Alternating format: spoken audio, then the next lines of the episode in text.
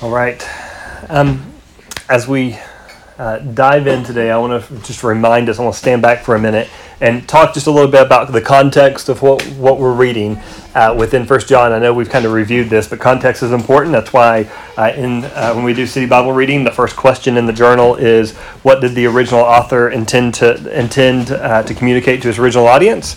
Uh, that helps us uh, not go apostate, not not go heretical in understanding what what what Scripture is trying to tell us. Um, so, just as a re- review, um, John is uh, John, the writer of, of, this epistle, is John the apostle, and he's writing in his old age, and he's writing to a group of Christians uh, that uh, he kind of considers his spiritual children.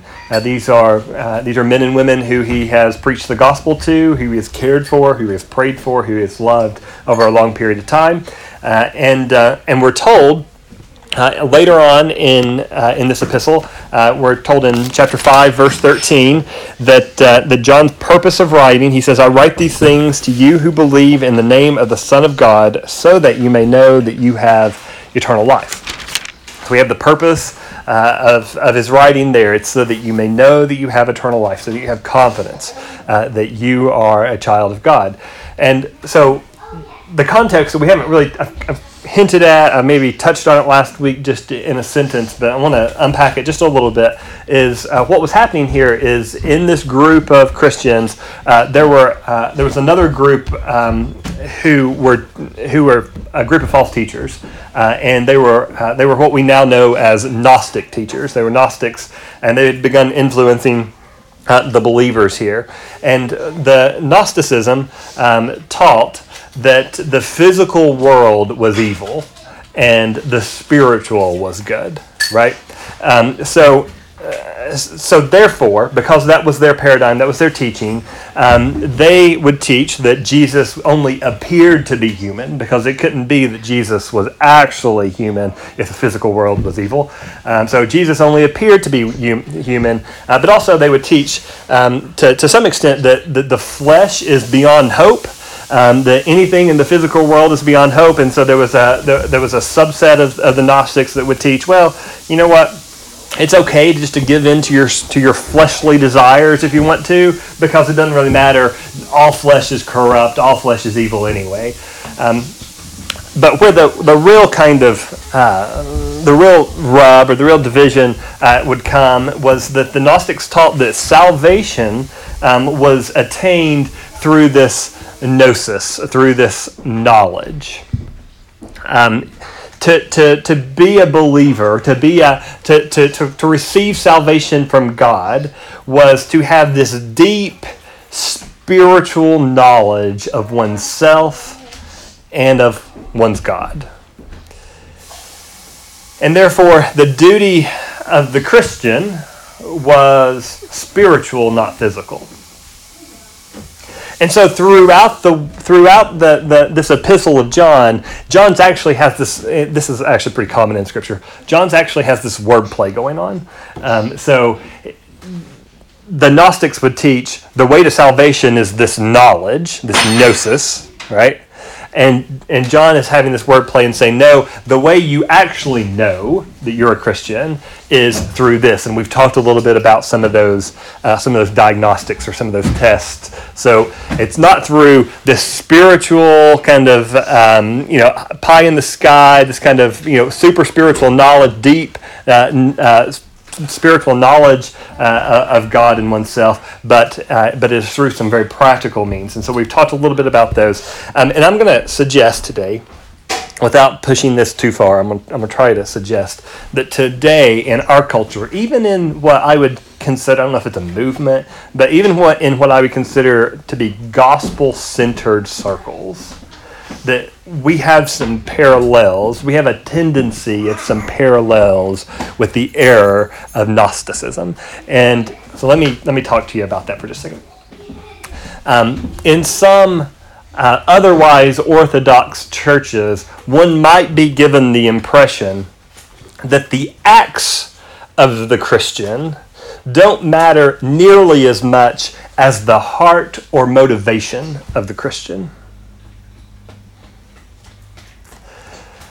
Um, in some uh, some modern day teaching, uh, you might uh, get the impression that the the real work of the Christian life is not really being an ambassador of Christ. That's you know that that might push us too far towards legalism. The real work of the Christian is to believe that you're a child of God and to believe it deeply in your soul. Um, you might be forgiven in today's climate to, uh, if, if you believe or if you get the impression that it's okay to indulge yourself in your temptations because, after all, I'm stuck in the flesh. And it's not really the real me that's sinning, it's the old man that's sinning. And so, as long as I'm stuck in the old man until the second coming, until I'm completely glorified, then, you know, I, I'm kind of, what can I do? What else can I do? So, I'm going to suggest that there's some parallels. Um, and and let's go back to, to, to, to John and to the, to the letter here. So all this is happening um, uh, in in this church or in this body of believers, and um, and basically John calls them on it. And so that now now John's writing to these uh, to these believers, to these children, um, to um, to assure them and to give them confidence. There's been a bit of a, a schism or a bit of a divide, and it's thrown the church uh, into um, some confusion. It's thrown the, thrown the church into some doubt. Uh, it's thrown uh, these believers into some insecurities. And John is writing to his spiritual children, and he, he is saying, Here's how you truly know that you're followers. Um, and we've talked about that for the last couple of weeks, right? The way you truly know that you're followers, a couple of the diagnostics that we've unpacked. Um, one is that true believers walk in the light. They are honest about their sins. They confess their sins to God and to one another uh, so that they can grow. Um, they do not hide. Uh, they do not live double lives, indulging themselves at night and then going to Bible study during the day, pretending the biggest sin is that they don't pray long enough. Um, so that's that's one diagnostic, and then last last week we talked uh, about how the second diagnostic was that true believers sacrifice for the good of their friends, uh, that they point one another to Jesus, um, they encourage one another to move out of darkness and into light. And today, in, in the passage that we read, um, we do not come to another diagnostic, uh, but we kind of come to a, um, an excursus or a, a parenthetical, if you will. Um, and, and, so that's what we're going to explore. We're going to we're going to pause from the diagnostics for a moment, and we're going to dive into to John's uh, excursus here. Um, John's readers, as I've already tried to connect, um, have a similar problem that some of us deal with um, because of this confusion uh, from the Gnostics. Um, because of, of the confusion that had, had, had arisen in, in this body, um, some feared that their relationship with Jesus, their relationship with God, wasn't genuine enough. Some of them feared that their faith wasn't experiential enough, that their belief wasn't true enough.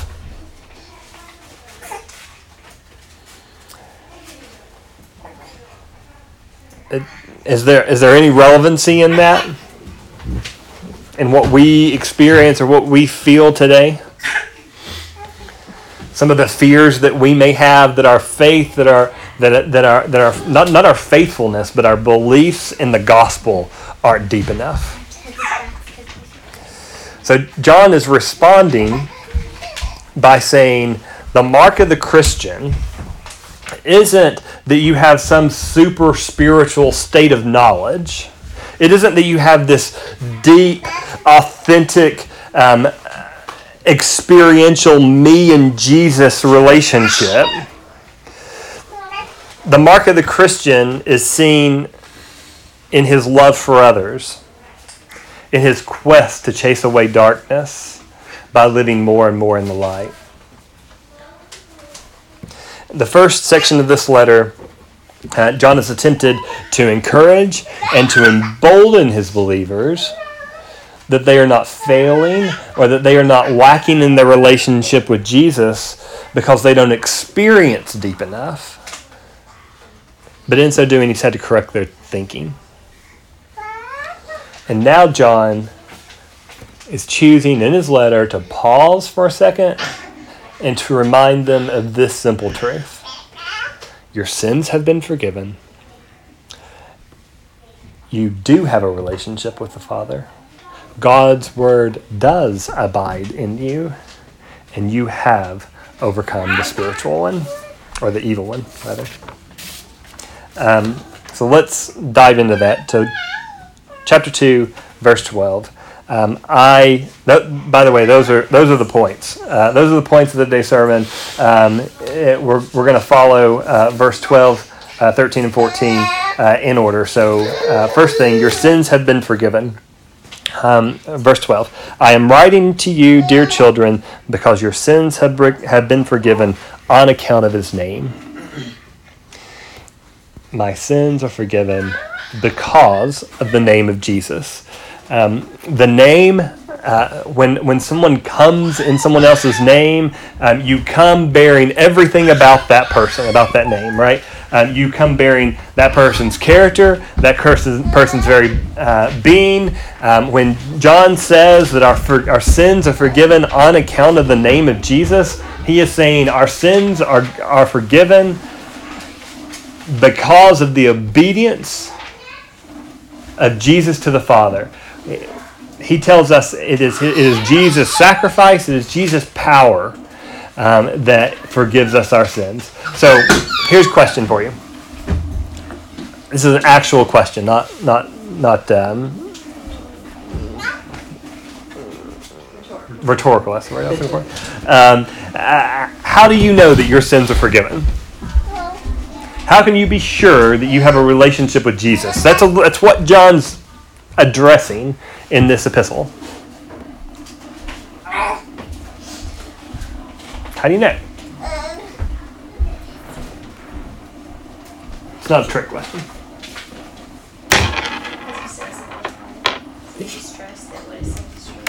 That's exactly right. Right. You just you, you trust in the name of Jesus. Right. You. Um, so so here's so here's the the the real question: Is the emphasis on your trust, or is it on the object of your trust? It's on the object of your trust. Your sins are forgiven on account of His name. How much trust is enough trust? How much repentance is enough repentance? How, how deeply does, does your faith have to go what about when you discover a new sin? Then what? Were you never a Christian? Never forgiven? When you uncover an aspect of, of, of, your a flaw in your personality, a flaw uh, in your heart that you didn't realize when you first came to Jesus? See, if we put if we put the emphasis on our trust, or if we put the emphasis on the level of our repentance or the authenticity of our, uh, our repentance, then there is no confidence. We always live on shaky ground because we're always changing.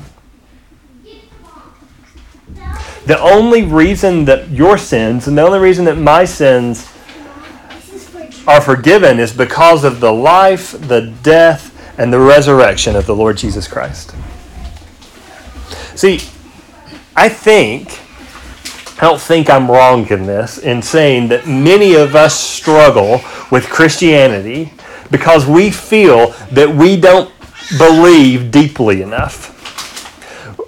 We, we go into fits of depression because we experience because we feel that we don't experience forgiveness authentic, authentically enough.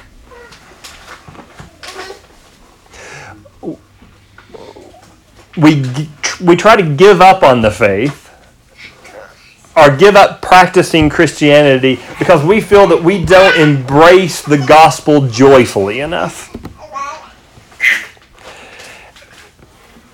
We get stuck on our experience and on our feelings and on the quality of our faith. And when we do that, we take the eye completely off the object of our faith. We take our eye completely off of Jesus and we turn it inwardly on ourselves and on the quality of our faith. And what we do, and when we, when we do that, what is happening is that we are seeking salvation not in Jesus' finished work, but in our experience of Jesus' finished work. Said another way, we stop worshiping Jesus. We stop trusting in Jesus and we start worshiping our feelings, our experience, our faith, our level of authenticity our level of belief. And when we do that, we are almost always condemned for it.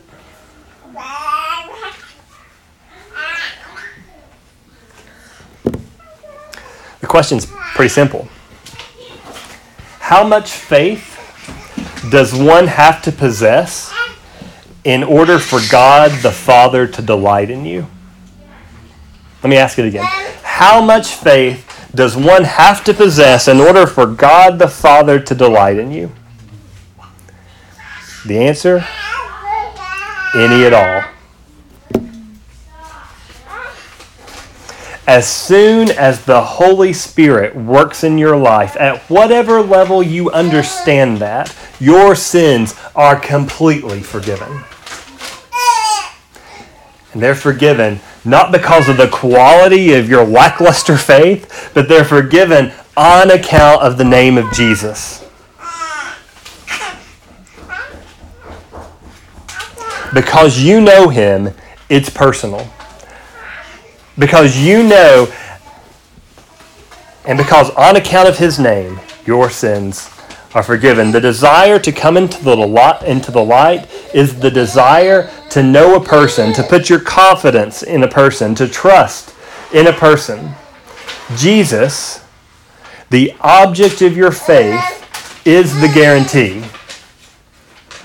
Not the depth of your faith, not the experience of the faith, not to the level at which you believe deep, deep down in your heart and in your bones that the gospel is true, but it is on account of the name of Jesus that your sins are forgiven. All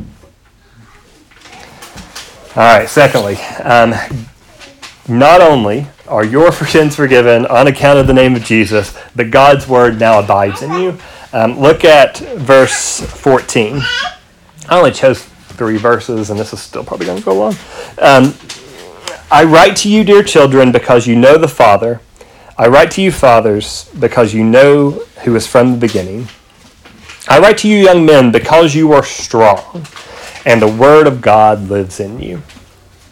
Once you become a Christian, you do not stay the same. You change, you grow, you transform. Um, what does it mean that God's Word lives in you? When John says God's word abides in you or lives in you, does he just mean, uh, is he writing to these people and is he just saying, um, you know, good job, you've memorized a lot of scripture? Um, is, he, is he saying that they have embodied the word of God in their obedience?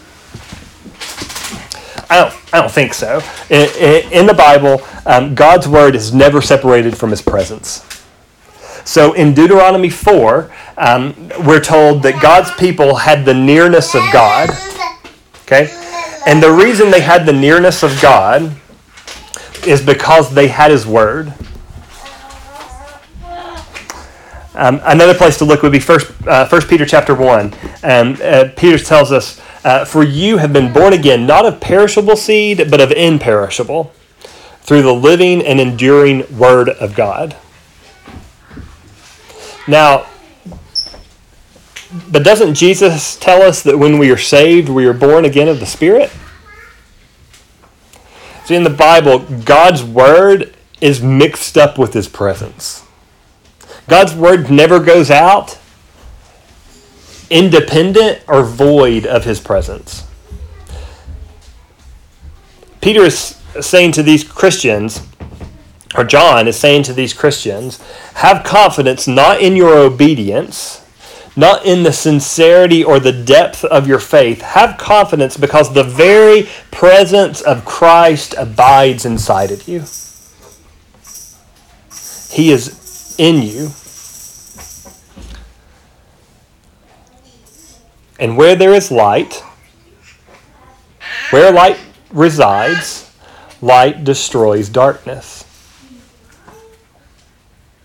His seed has been planted uh, inside of you. There is power and there is strength in the Lord who dwells within you.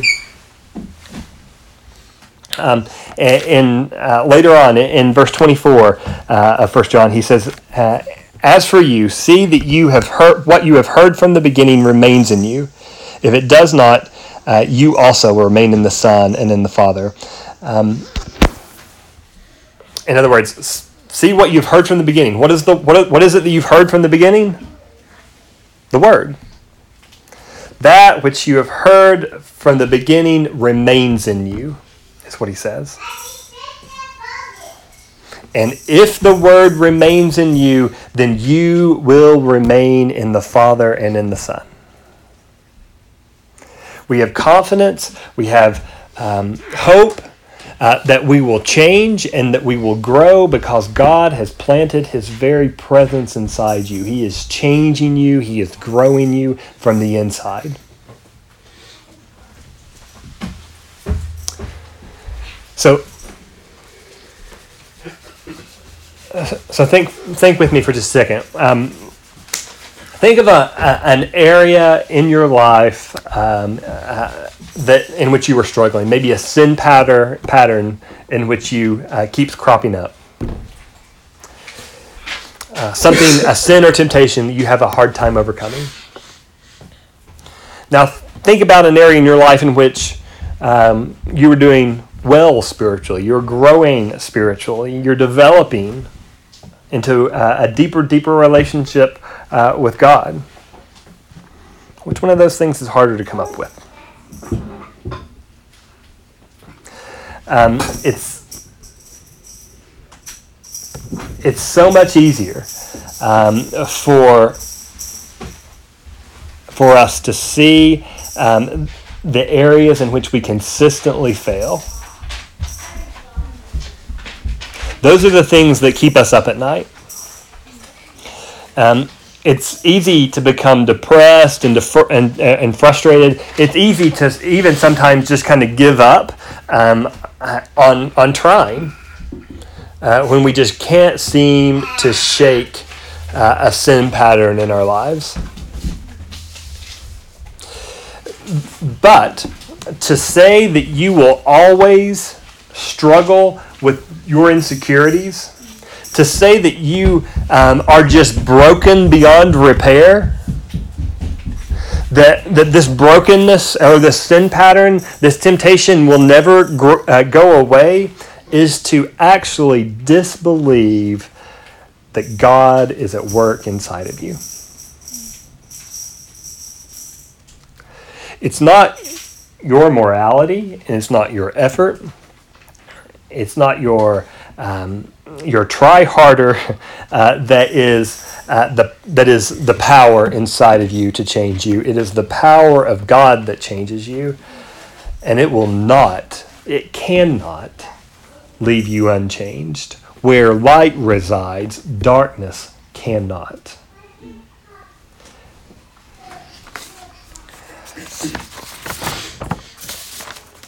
All right, so let me let me sum that up. Um, so our confidence um, is in not in our faith, not in the level of our faith or the deepness of our faith or the authenticity of our faith. Our confidence is in the object of our faith, of, the, of our faith, a person, Jesus Christ.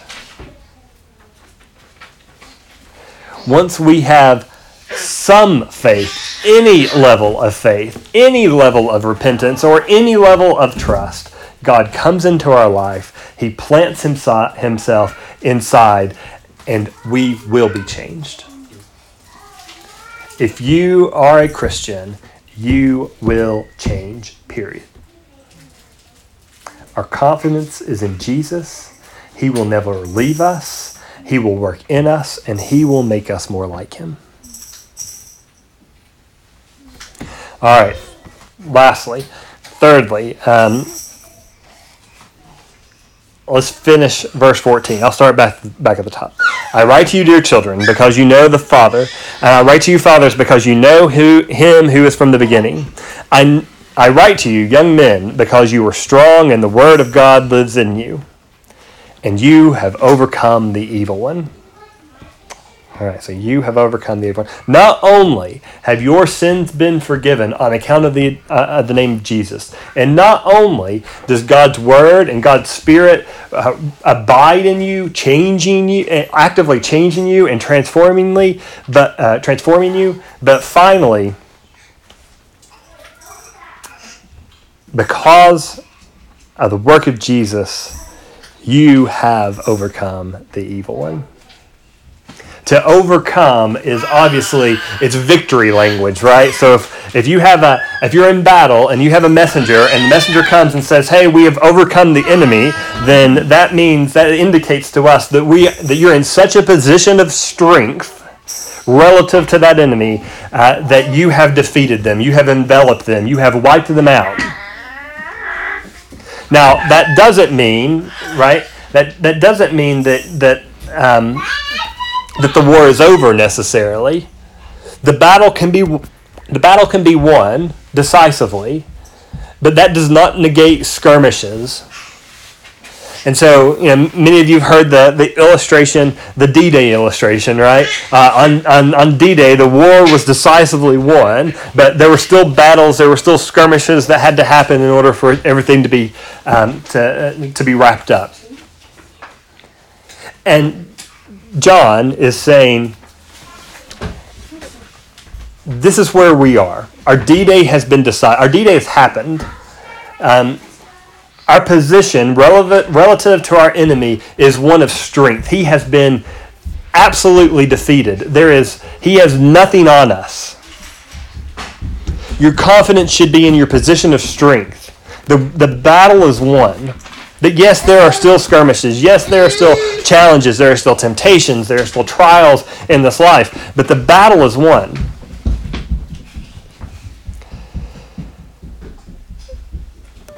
The evil one, um, the accuser, he wants to ruin your life.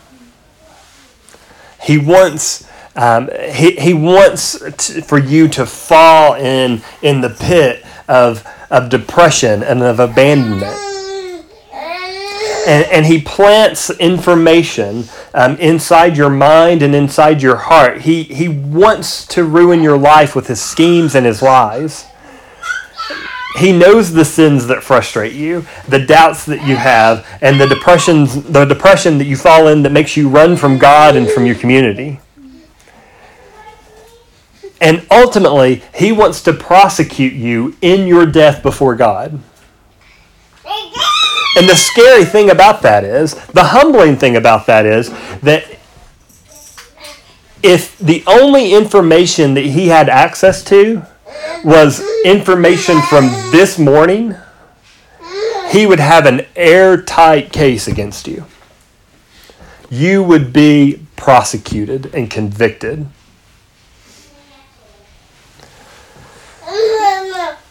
Your trust isn't good enough.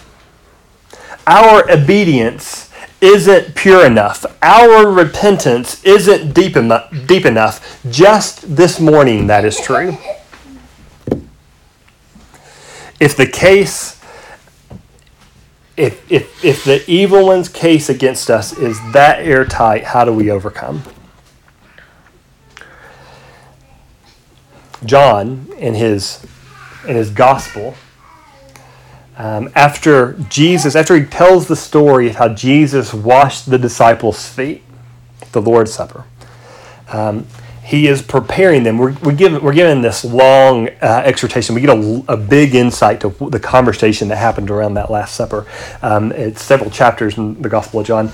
And, um, and in there, um, John retells the story of how Jesus is preparing his disciples for what is about to happen.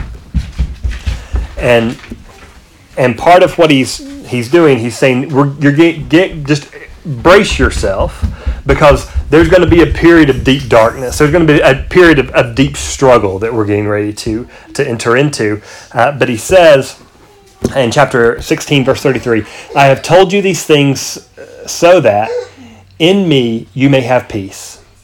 In this world you will have trouble, but take heart. I have overcome the world.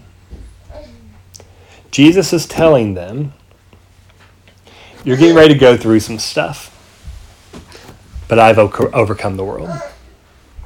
He's saying, Peter, you're going to deny me, but I have overcome the world. He said, My best friends, the people that I've lived life with for the last three years, you're going to flee from me. You're going to fail in this in, in the most important event or the most important test in your life. You're going to fail and but don't fear. I have overcome the world. Saying our community our nation will be uh, will be struck a massive blow but i have overcome the world the worst event that the world has ever known so bad that the sun will literally hide its face. But don't worry, don't fret. I have overcome the world. If you trust Him, you belong to Him. Anyone who attacks you attacks Him. The fact that Christ has overcome means that you have overcome. And because Jesus has overcome, because you have overcome, Satan has nothing against us. His lies, his accusations, his case against us amounts to nothing.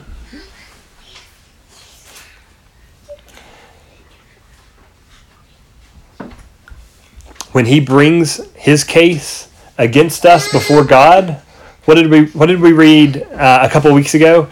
Um, chapter two, verse one. My dear children, I write this to you so that you will not sin. But if anyone does sin, or um, when anyone sins, because he already told us that if we say that we don't sin, that we're a liar. So when you sin, you have an advocate with the Father Jesus Christ, the righteous one. He is the atoning sacrifice for our sins, and not only ours, but for the sins of the whole world. Jesus has defeated the evil one on our behalf. He has took the penalty and he has given us the victory. Jesus took the death for us so that we would ultimately not die. And so, where is our confidence?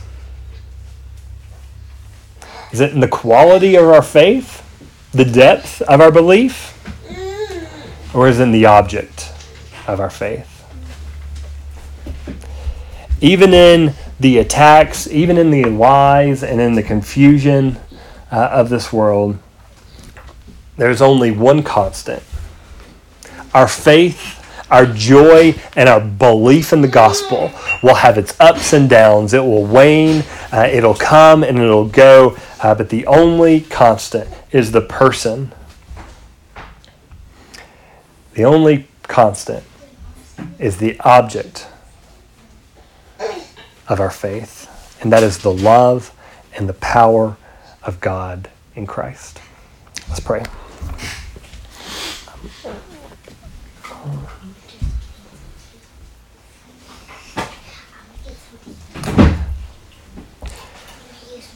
Holy Father, thank you um, that you um, you gave us your Son. You gave us. Uh, you have given us uh, His righteousness. Thank you, um, Lord Jesus, uh, that uh, you took the penalty that we deserved, and you give us the victory um, that uh, that that you uh, sought out, um, and that you uh, that you won uh, n- despite us, despite our frail, uh, frailty.